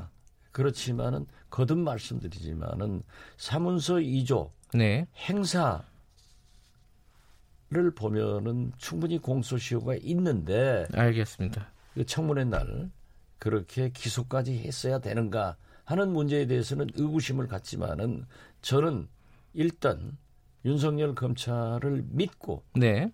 어, 또 그러한 것이 잘못되고 있을 때는 정치권인 민주당에서는 비난할 수 있지만은 네. 지금처럼 청와대 총리 법무부 장관까지 나서서 검찰을 비난하는 것은 옳지 않다. 저는. 그렇게 봅니다. 네. 근데 인사청문회장에서 벌어졌던 일 하나만 더 여쭤볼게요. 예. 박 의원께서 이 사진을 하나 공개를 했습니다. 그렇습니다. 예, 표창장 찍은 사진이라고 예. 조국 후보자의 딸. 근데 그 저기 원본 그 파일을 검찰이 안 갖고 있다 그랬어요. 그러니까 박 의원께서는 이게 검찰에서 유출된 것들이 많이 있다 이런 취지로 얘기를 한 건데. 아, 그런 게 그렇게는 얘기 안 했어요. 그래요? 왜냐하면은 예. 제가 사진을 가지고 있다. 예. 하면서 조국 후보한테 보여주니까 네. 조국 후보가 비슷하다 예. 비슷하다고 그랬어요. 예. 그래서 나는 음, 이 사진은 조국 후보나 가지고 있다는 따님한테서 받은 게 아니다. 그렇죠. 그런데 이 사진, 이 표창장 이것이 문제다라고 음. 했는데 검찰 얘기를 안 했어요. 물론 검찰이 압수수색한 것도 있다라고 예. 한 거지. 그래서 그걸 오해를 하더라고요. 제가 검찰에서 받은 것 아닌가. 그래서 내가 SNS로 저 올려서 얘기를 했지만은 검찰이 가지고 있는 것은 흑백 사진이에요. 예. 그러니까 그때는 그걸 모르고 이제 국회에서 말씀하신 거였죠. 저는 처음에 몰랐죠. 그렇죠. 예. 예. 제가 가지고 있는 것은 칼라 예. 사진이란 말이에요. 그러면은 검찰이 저한테 주었다고 하는 것은 사실이 아니란 말이에요. 예. 어? 그리고 저는 정상적인 의정 활동을 통해서 제가 입수를 했고 의정 활동을 통해서 발언을 했고 의정 활동을 통해서 공개를 한 거예요. 근데 궁금한 게그 네. 어디서 입수를 하시는지 말씀해 주실 수는 없는 부분인가요? 그 부분은? 아니 보세요. 예. 김학이 예. 동영상만 하더라도 실질적으로 제가 검찰보다 먼저 입수를 해가지고 공개를 했고 가지고 있지만은 의정 활동을 왜 알겠습니다. 묻지 마라 이런 말씀이신 그렇죠? 거죠? 아니, 기자가 취재한 거다 물어 밝혀요? 아니, 그러니까 어. 여쭤보는 건데 대답하실 수는 없다 그 부분은 아, 그렇죠. 의정 활동이기 네. 때문에 알겠습니다. 어, 지금 검찰 어, 수사가 앞으로 이렇게 계속 진행이 되면은 조국 보좌가 버틸 수 있을 것 같습니까? 어떻습니까? 글쎄요, 그 수사 내용을 보지 않고 얘기를 하는 것은 너무 네. 민감한 문제이기 때문에 네. 제가 답변하는 것은 바람직하지 않습니다. 알겠습니다. 어떻게 됐든 저는 제가 그런 억울한 일을 당했단 말이에요. 네. 그래가지고 한빛은행 대출 사건에 관련됐다고 해서 저는 검찰 수사, 국회에서 국정조사를 받으면서 저를 소환하고 네. 국정조사로 국회로 부르니까 현직 장관 신분으로 갈 수가 없어서 사퇴를 하고 갔는데 나중에 검찰이 기소도 못하니까 결국 장관 자리만 날아가고 내가 억울하더라. 예. 이런 억울한 일이 조국 에게는 없애야 된다. 알겠습니다. 하는 것이 제 소식입니다. 하지만 오늘 임명은 될 것 같다. 저는 이런 말씀이신 거고요. 예. 오늘 행간을 만약에 임명 예. 안 되면 저 정치 구단 사퇴합니다. 약속하신 거예요? 아니 그러실 필요까지야. 예. 어찌 됐든 오늘 어, 박지원 의원 말씀 중에 행간을 잘 읽어볼 필요가 있는 대목이 많은 것 같아요. 예, 오늘 말씀 감사합니다. 예, 감사합니다. 정치의 품격 박지원 의원님이었습니다.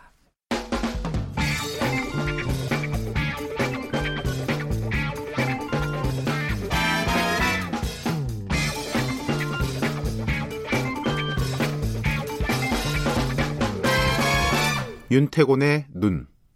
네, 윤태곤의 눈, 어, 의자와 전략그룹 더모아의 윤태곤 정치 분석 실장 나와 계십니다. 안녕하세요. 네, 안녕하세요. 오늘은 뭐 이 얘기 안 할 수가 없겠죠. 네. 예, 조국 후보자 관련된 결정이 오늘 내려질 수도 있다. 그렇죠. 그 어제 보면은 음, 겉으로 보기에는 숨고르기였어요. 네. 여권에서. 네. 하지만 상당히 긴박하게 돌아갔습니다. 네. 이제 오후에 최고위원 회의가 있었고 청와대에서도 비슷한 시간에 내부 회의가 있었고 그 저녁에는 총리, 당대표, 대통령 비서실장 참석한 고위당정청 회의가 있었고. 네. 네. 그러니까 이제 뭐 박지원 의원님도 한참 이야기하신 거 제가 들었습니다마는 청문회 끝나고 상황이 이제 한 두세 가지로 정리가 될 수 있어요. 어떻게죠?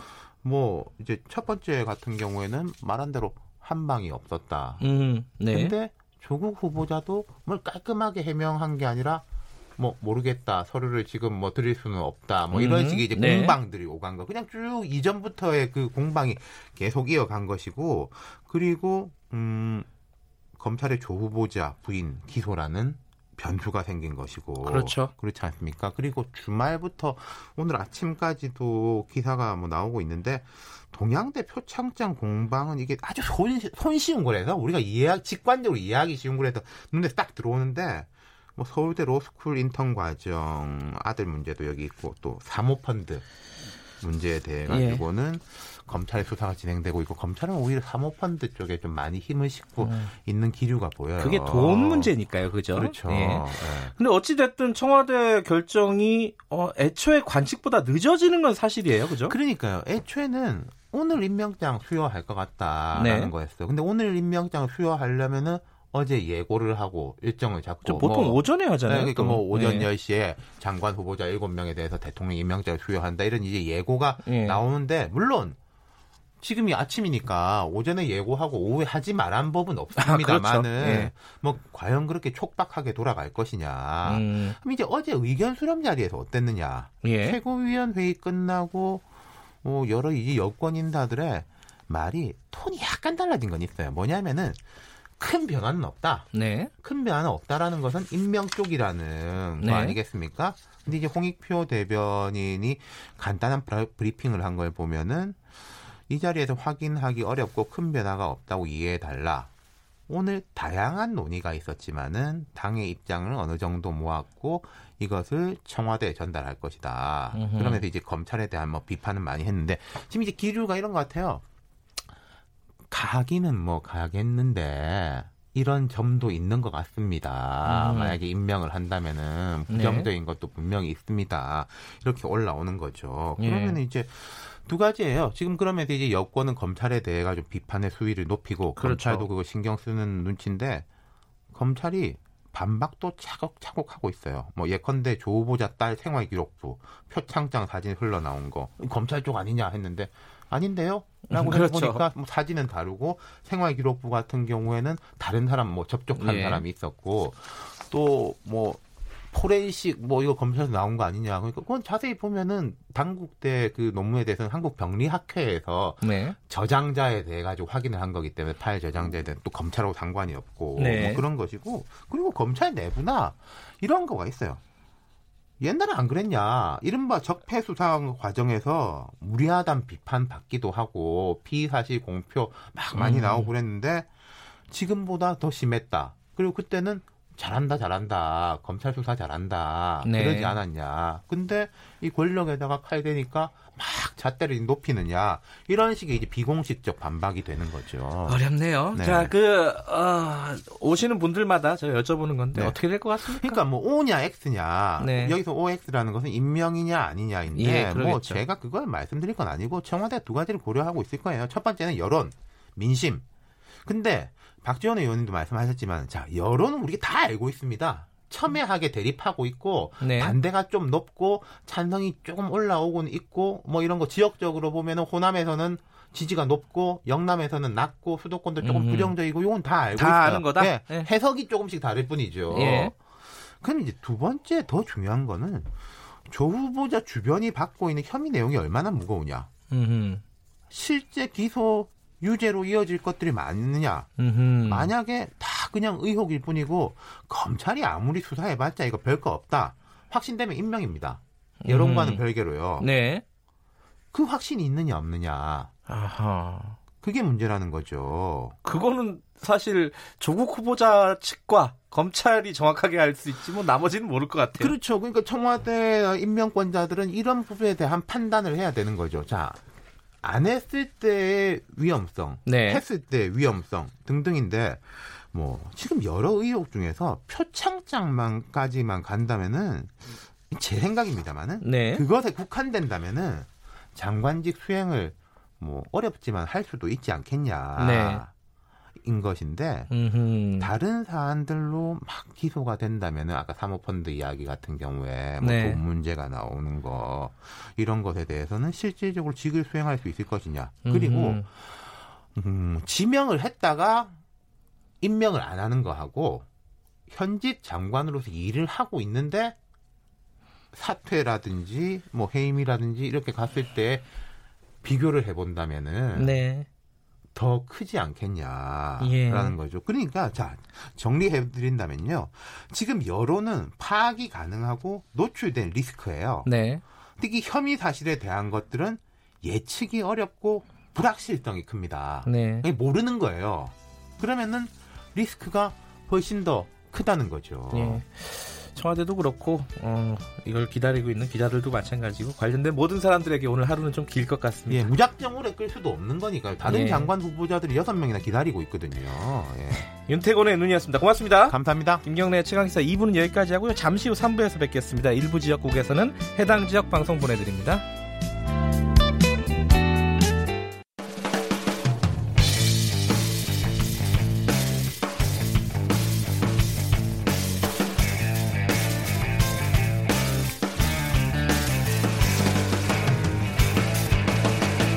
김경래의 최강 시사. 네, 김경래의 최강 시사 3부 듣고 계십니다. 아, 3부에서는요. 조국 뉴스만 있는 게 아닙니다. 우리나라에 여러 가지 뉴스가 있는데 다른 중요한 뉴스 좀 다뤄보겠습니다. 아, 최근에요 뉴스타파에서 전두환 프로젝트라는 걸 진행을 하고 있습니다.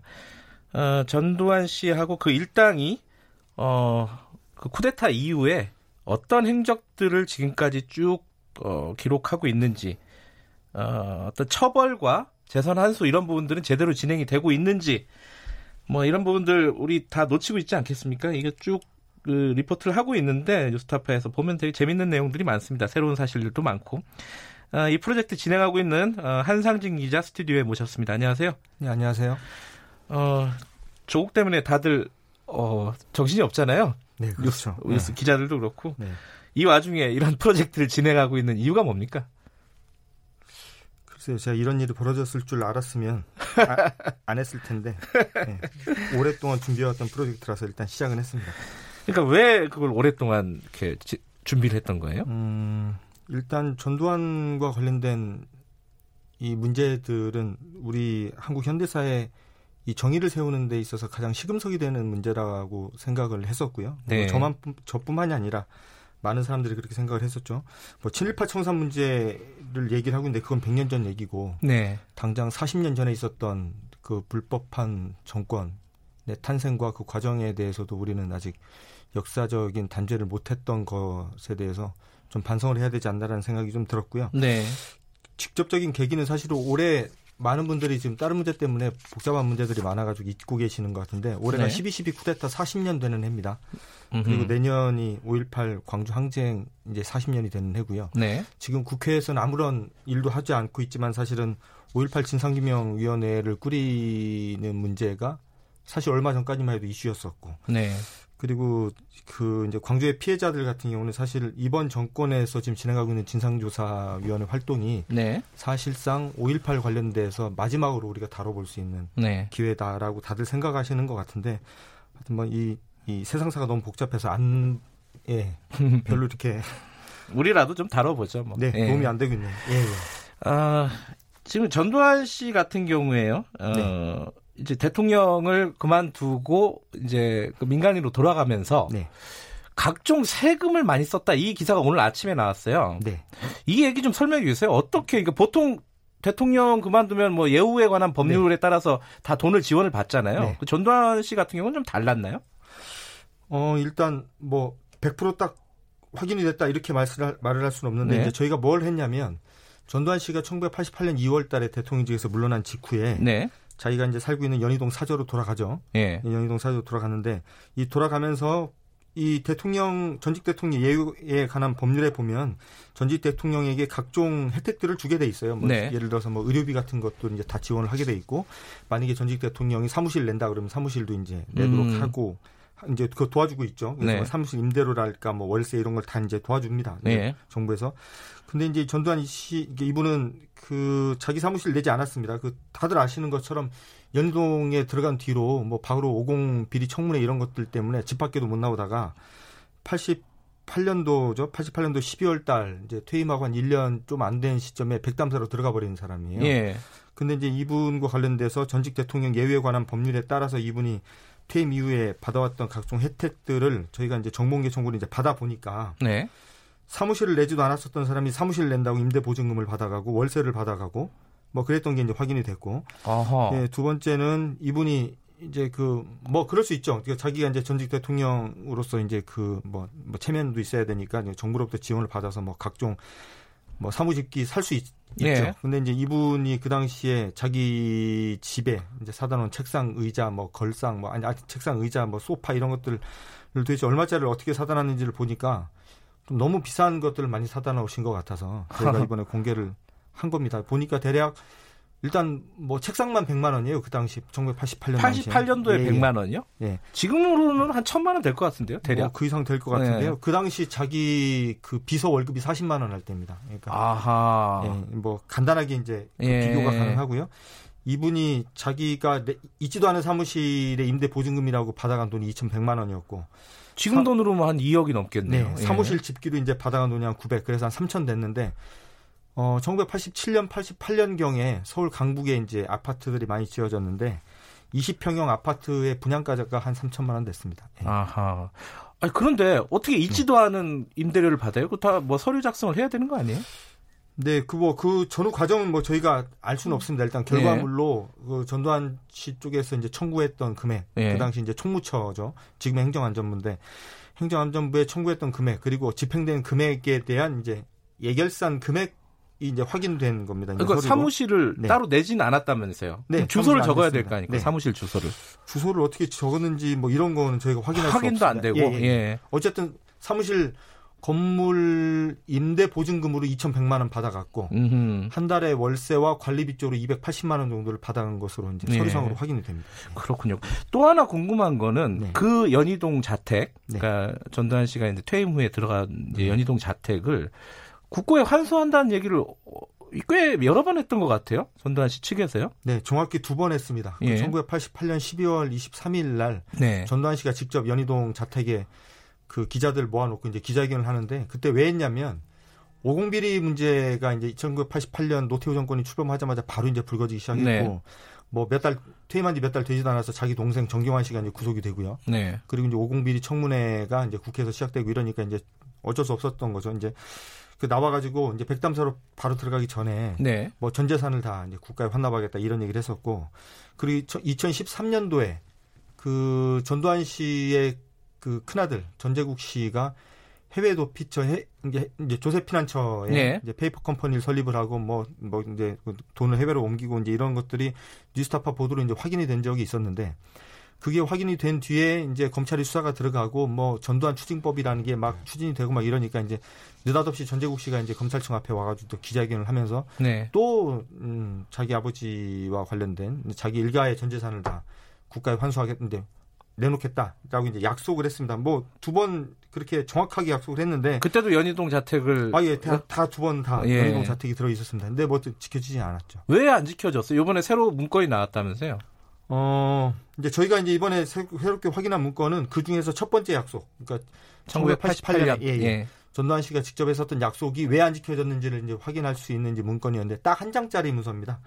근데 그 당시에 전두환 씨는 그렇게 약속을 하거든요. 이제 이미 역사적 단죄를 받고 있는 본인이 무슨 재산에 미련이 있겠냐? 네. 내가 갖고 있는 이 연희동 집을 포함한 내 가지고 있는 모든 재산은 다 국가에 환납할 테니 좋은 데 써달라 이렇게 얘기를 했는데 네. 뭐그 당시에 이제 신문 보도 등을 보면 매일매일 난리도 아닙니다. 지금 뭐 조국 사태 벌어지는 거 거의 비슷한 수준으로 전두환 씨가 벌였던 각종 비행 그리고 뭐 오공 비리 문제에 대해서 뭐 전 국민적 지탄이 엄청날 네. 텐데 그 노태우 정부에서 만들어진 한 장짜리 문서에는 뭐라고 돼 있냐면 아직 국민적인 합의가 없고 그리고 전두환 본인의 의사도 불분명해서 음흠. 이 연희동 집은 국가 환수를 유보한다 이렇게 돼 있어요. 아니, 본인은 내놓겠다 그러는데 네. 노태우 정부에서 유보한다고? 뭐 일종의 관심법 같은 건데 네. 노, 전두환 씨는 이미 이제 내놓겠다고 약속을 했는데 네. 노태우 정부가 이제 이제 그 이제 딱 들여다 볼 때는 아직 마음이 결정되지 않았다라는 해석을 해주신 것 같습니다. 네. 아 그래서 그 뒤에 그게 지지부진했던 거군요. 네 그렇습니다. 그때 만약에 음. 그냥 전두환 씨의 의지대로 그 의사대로 이제 환수했으면 끝났을 문제인데 이제 왜 이 연희동 문제가 이제 굉장히 중요하냐면 두 가지 점에서 의미가 있습니다. 네. 전두환 씨가 쿠데타를 일으켰었던 시작점이 된 곳이 이 연희동 집이라는 이제 역사적인 의미가 하나 있고요. 예. 두 번째는 지금 전두환 씨 일가 특히 이제 전두환 부부 이름으로 되어 있는 거의 유일한 재산입니다. 이제 이순자 음. 이순자 씨 명의로 돼 있거든요. 이 네. 이제 본체가.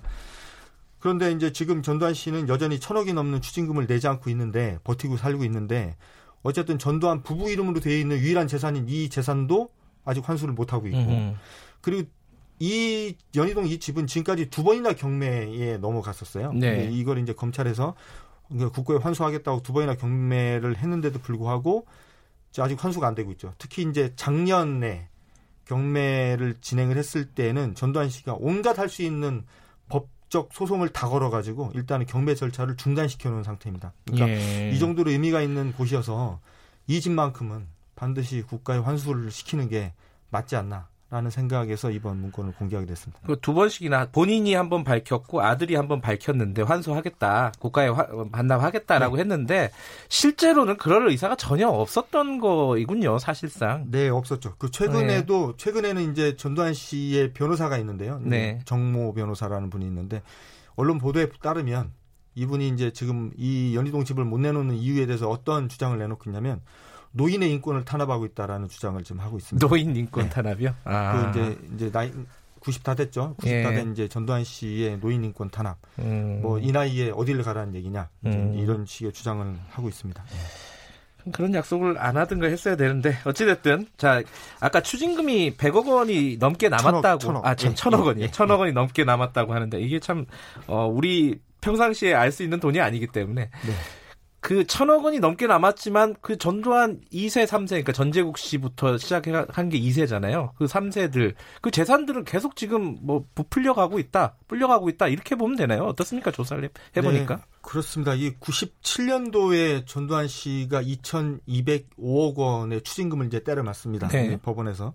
그 당시 이제 무기징역을 받았죠. 50, 50 비리, 그리고 광주학살에 네. 대한 책임을 물어서 그랬는데, 그 90, 90년대 초반부터 이 전두환 씨의 세 자녀가 그 본격적으로 이제 그 재산을 불리기 위한 각종 사업을 벌이기 시작을 합니다. 네. 그리고 뭐 그 당시에 이제 사업을 벌이기 시작할 때 이제 끼어들었었던 사람 중에 하나가 이제 전두환 씨의 처남인 이창석 씨 같은 분들 음. 그리고 뭐 그 지금 돌아가셨지만 전두환 씨의 장인인 이규동 씨뭐 이런 음. 분들이 이제 성강문화재단 뭐 이런 것들을 막 만들면서 뭐그 예. 전에 만들어지긴 했는데 하여튼 그런 곳을 통해서 이제 돈 세탁을 막 하고 이러면서 온 가족이 이제 이 사업 전선에 뛰어드는데 그 후로부터 지금 거의 한 30년 가까이 됐죠. 네. 90대 초반이니까. 지난 30년 동안 정말 부지런하게 이 전두환 씨 일가는 사업을 그동안 해왔습니다. 예. 근데 뭐 이게 일일이 얘기하기도 힘들 정도인데. 그러니까 언뜻 기억나는 게 뭐 시공사 같은 네, 회사가 그렇죠. 네. 이제 전두환 씨 네. 아들이 하던 회사죠. 네. 예. 그러니까 주로 주로 이제 이분들이 이제 출판 사업, 예. 그리고 이제 문화 콘텐츠 사업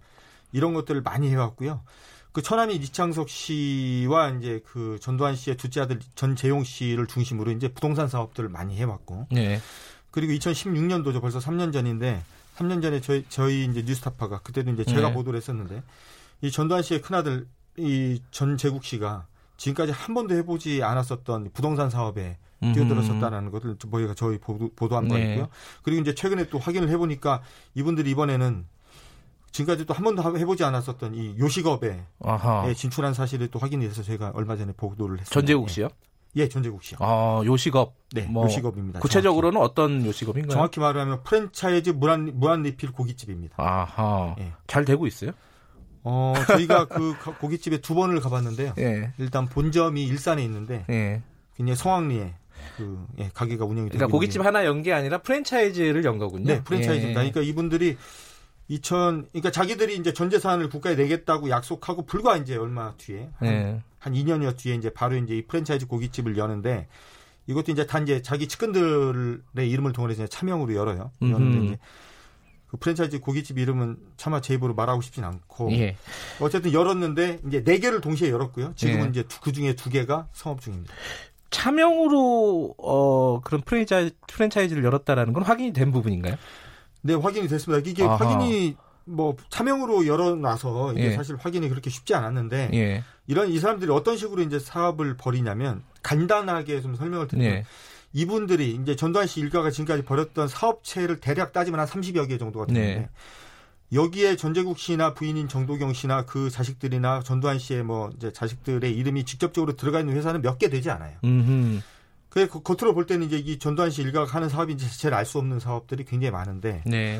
이 전두환 씨 일가들이 지금까지 벌였던 사업들의 이름을 올린 뭐 네. 이사나 감사 이런 걸로 대표이사 이런 걸로 이름을 올린 사람들을 명단을 쭉 추려보면 불과 한 30명 정도 되는 사람들이 이 회사 저 회사를 다니면서 이제 뭐 이사도 맡아주고 감사도 맡아주고 한 사실을 알 수 있어요. 아, 다 측근들이다. 근데 네. 이 사람들이 이제 전 이제 살아온 삶의 궤적들을 보면 전재국 씨의 뭐 대학교 친구거나 음흠. 전재국 씨가 처음에 시공사를 열었을 때 이제 초창기 이제 창업 멤버로 참여했던 예. 사람들이 이런 사람들입니다. 그러니까 전두환 씨가 어, 퇴임한 이후에 어, 세금을 알뜰하게 챙겨서 뭐 각종 뭐 하다못해 책상 하나 걸상 하나까지 다 네. 세금으로 사고 어, 내지도 없, 있지도 않은 사무실 임대료까지 다 챙겼음에도 불구하고 그 이후에 추징금을 하나 아, 제대로 내지 않고 천억 네. 원이나 남았고 그 이후에 또 전두환 씨 후손들은 재산을 계속 불려가고 있다. 네. 근데 궁금한 거는 법적으로 이거 환수 못 합니까? 제 그 후손들의 재산은?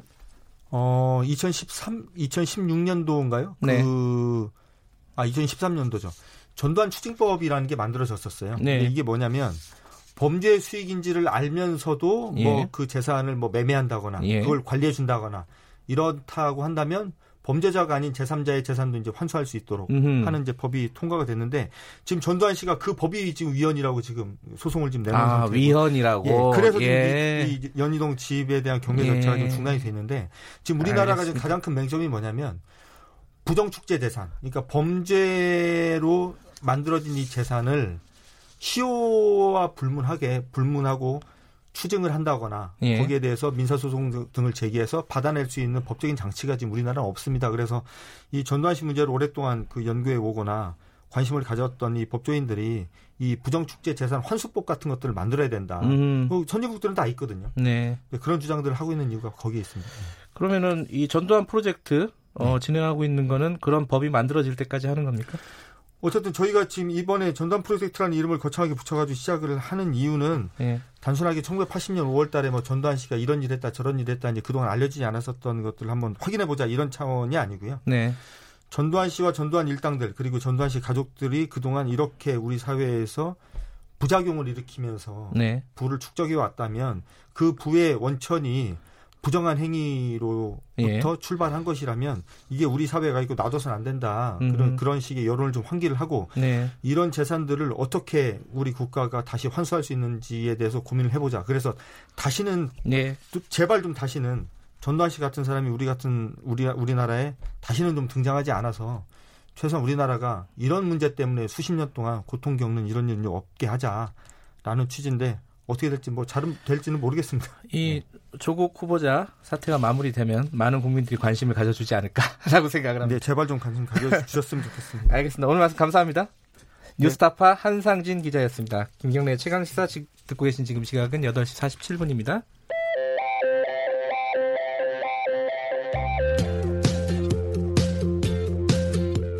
오늘 하루 이슈의 중심 김경래의 최강 시사. 네, 김경래 최강 시사 듣고 계십니다.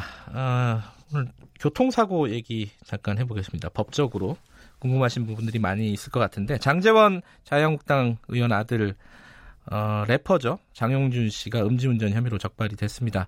그 과정에서 여러 가지 좀 논란이 있습니다. 어, 현행법상 이게 어떻게 되는 건지 어, 전문가 좀 연결해 볼게요. 한문철 교통사고 전문 변호사 연결돼 있습니다. 안녕하세요. 네, 안녕하십니까? 네, 이게 지금 7일 새벽이니까요.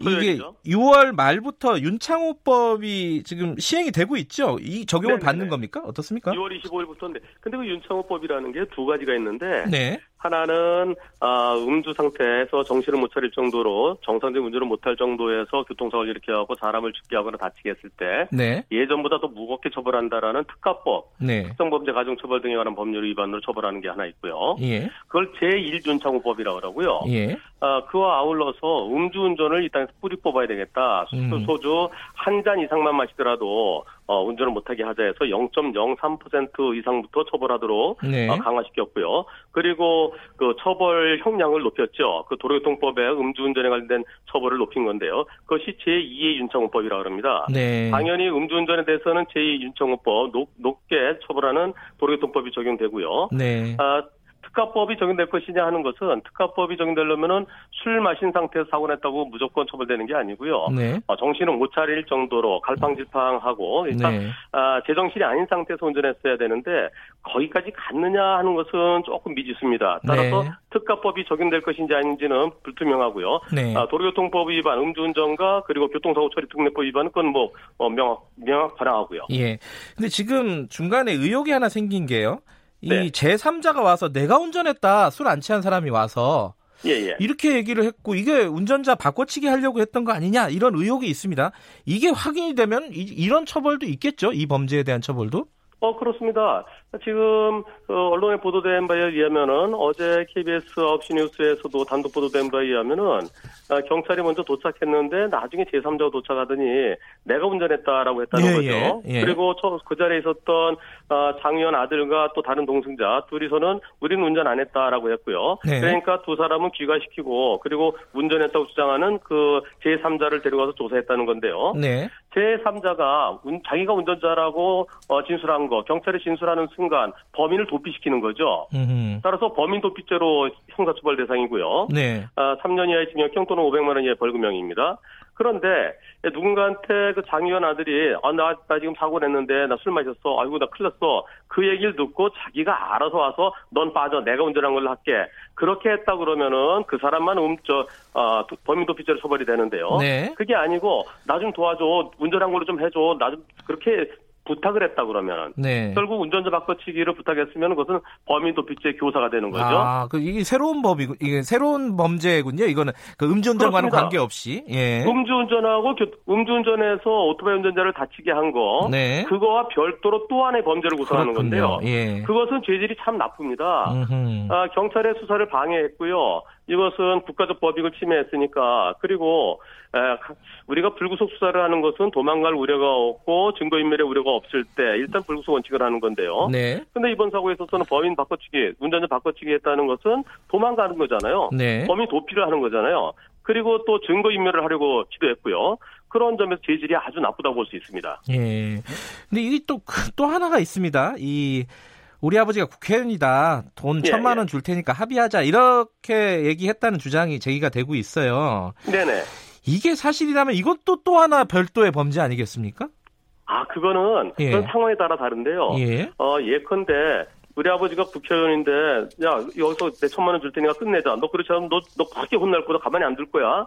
그러면서 협박조로 얘기했다 그러면 또 하나의 협박죄가 구성될 수 있는데요. 네. 그런데 보통 음주운전하다가 이제 문제가 되면은 아 내가 돈으로 좀 해결 하고 싶습니다. 네네. 네. 경찰 부르지 말고 보험 처리하지 말고 네. 내가 얼마 줄게요. 사정하는 경우가 있는데요. 이 경우도 경찰에 신고하려고 그럴 때 신고하지 마세요, 신고하지 마세요, 제발 저 좀 도와주세요. 그러면서 전화 걸려면 못 걸게 하고 네. 그렇다 그러면 단순히 사정조였기 때문에 별도의 범죄라고 보기는 어려울 것 같습니다. 아 그래요? 어. 예 예. 그러니까 경찰에 신고하는 걸 막은 거, 그러니까 막는다기보다는 부탁한 것 자체가 범죄가 되지는 않는다 이런 거네요. 그렇습니다. 예 아하, 예. 그렇군요. 그런 경우는 종종 볼 수 있는 내용들이죠. 음. 근데 지금 보면 이제 음주운전에다가 사고가 났고 그리고 이제 만약에 그 운전자 바꿔치기가 사실이라면은 예.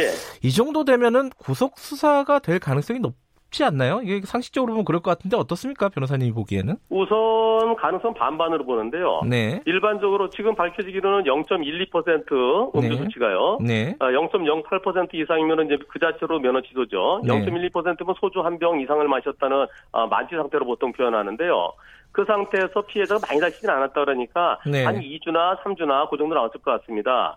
그러면 0.12%일 때 형량이 징역 1년에서 2년 사이 또는 벌금 500만에 1000만 원이고요. 네. 거기에 사람이 다쳤으니까 사람 다친 것에서 1주당 벌금 한 100만 원 정도 계산한다 그러면은 벌금 한 7, 800만 원 정도로 그냥 음. 끝날 수도 있었어요. 정가가 없었다면, 네. 동종조가 없었다면. 그런데 범인 도피 교사를 교사 이제 범인 도피죄가 이제 형성이 된 거죠. 제3자가 예. 온 것은. 예. 아 그리고 또 본인이 범인 도피 교사죄까지 적용이 된다고 그러면 그러면 죄질이 나빠서 구속될 가능성이 더 높아지는데요. 음. 그런데 문제는 몇 시간 후에 에, 엄마랑 변호인이랑 함께 출석해서 사실은 내가 운전했다라고 또 와서 자수를 했다는 거죠. 그렇죠. 네, 그 점을 정상 참작을 하게 된다고 또 불구속 수사 원칙, 아. 불구속 수사를 할 가능성도 있고요. 예. 그래서 가능성은 반반인데 아, 그런데 사회 지도층 인사 아니겠습니까? 국회의원. 네. 국회의원 아들이 모범 보여야 되는데 오히려 지탄을 받을 짓 했다는 점에서 어, 높은 사람의 아들도 잘못하면 엄벌에 처한다. 음주운전은 절대 안 된다. 그런 측면에서 구속시킬 가능성이 상당히 있어 보입니다. 예. 근데 이게 KBS에서 보도한 부분인데요, 어제. 예. 그, 어, 운전자들, 그러니까 술 취한 그 장재원 의원 아들과 동승자는 집에 보내고 예, 예. 내가 운전했다 이런 사람만 주장했던 사람만 경찰서에 데려갔단 말이에요. 예, 예. 이거는 좀 문제가 있지 않느냐라고 하는데 이거는 교통사고 많이 다뤄보셨으니까요. 어떻습니까? 네네네. 네, 네. 상식적으로 보면은. 우선 그 상황이 네. 경찰이 왔을 때 두 사람만 있었고요. 그리고 조금 뭐 얼마 있다 왔는지 정확치 않지만 또 제3자 왔다는 거죠. 네. 그래서 우리는 운전 안 했어요. 누가 운전했네? 아, 지금 좀 있어. 저 어디 갔는데 올 거예요. 근데 몇 분 있다 그 사람이 와갖고 어디 갔다 왔느냐, 어디 좀 전화 좀 왔다 그랬습니다. 뭐 이렇게 둘러댈 수도 있거든요. 네. 그래서 세 사람 중에서 한 사람 운전했다 그러고 두 사람 운전 안 했다 그러고 그리고 다른 정황이 없을 때는 그럴 때는 그 말을 믿을 수밖에 없죠. 음. 그래서 아, 두 사람은 운전 안 했다고 주장하는 사람은 귀가시키고 한 사람 조사, 조사할 수도 있는데요. 그런데 현장에서 어 좀 말이 안 맞는다 이상하다 그렇죠. 그런 낌새가 있었다 그러면 함께 데려가서 조사를 하는 게 에, 원칙이라고 보여지고요. 네. 또그 옆에 오토바이 운전자가 함께 있었는지도 중요합니다. 네. 오토바이 운전자가 어 저 사람 아닌데요라고 얘기를 했었다 그러면 그렇다면은 다 같이 데려갔는 가는 게 옳은데 네. 오토바이 운전자가 아무 이의를 제기하지 않았다든가 음. 오토바이 운전자 그 자리에 없었다 그러면은 그것은 어느 정도 수긍을 합니다. 음흠. 한편 또 네. 경찰에서는 어, 술 많이 마신 사람은 그날 조사를 안 하고 술 깬 다음에 조사하는 것이 원칙이다 그런 얘기를 했지만은 네. 그것은 완전히 만취돼 갖고 대화가 안 되는 사람일 때고요. 네. 사고 난 이후에 오토바이 운전자한테 천만 원 줄 테니까 아, 좀 합의해 달라라고 얘기도 했었고 또 누군가한테 전화해서 사람이 오게 한 거 그런 점을 본다 그러면은 완전히 어, 속칭 말하는 마시간 정도는 아닌 것 같습니다. 네. 네 그래서 어, 그 정황이 누가 봐도 아 이 사람 운전 안 했겠다 그렇게 초가 넘어갈 정도라 그러면은 아, 네. 아, 경찰의 태도에 대해서 잘못이라 말하기는 어렵겠지만은 근데 어설플 점이 있었는데도 그냥 보냈다 그러면 그것은 지적 사항으로 될 수 있을 것 같습니다. 아 그건 약간 좀 딜레마네요. 예컨대 예, 예. 술이 많이 취해가지고 그, 집에 보냈다 그러면 제일 윤창호법에 해당되는 거잖아요. 어, 그렇죠. 그러니까요. 그런데, 그런데 그, 그 사람이 운전했는지를 경찰은 몰랐다는 거죠. 아, 그렇군요. 경찰이 판단할 때, 아, 음. 이, 저, 이 사람들이 말 맞춘 것 같다. 음흠. 그러한 정황이 있었다로 같이 데려가서 일단, 예. 인적사항 파악해 놓고, 그리고 만지됐으니까, 그럼 집에서 다시 깬 다음에 오시오. 그럴 수도 있는데. 알겠습니다. 하지만, 예. 네네. 예. 오늘 여기까지 듣죠. 여러 가지 자세한 설명 고맙습니다. 네, 감사합니다. 한문철 교통사고 전문 변호사였습니다. 김경래 최강시사 9월 9일 월요일은 여기까지 하겠습니다. 저는 뉴스타파 기자 김경래였고요. 내일 아침 7시 25분 다시 돌아옵니다.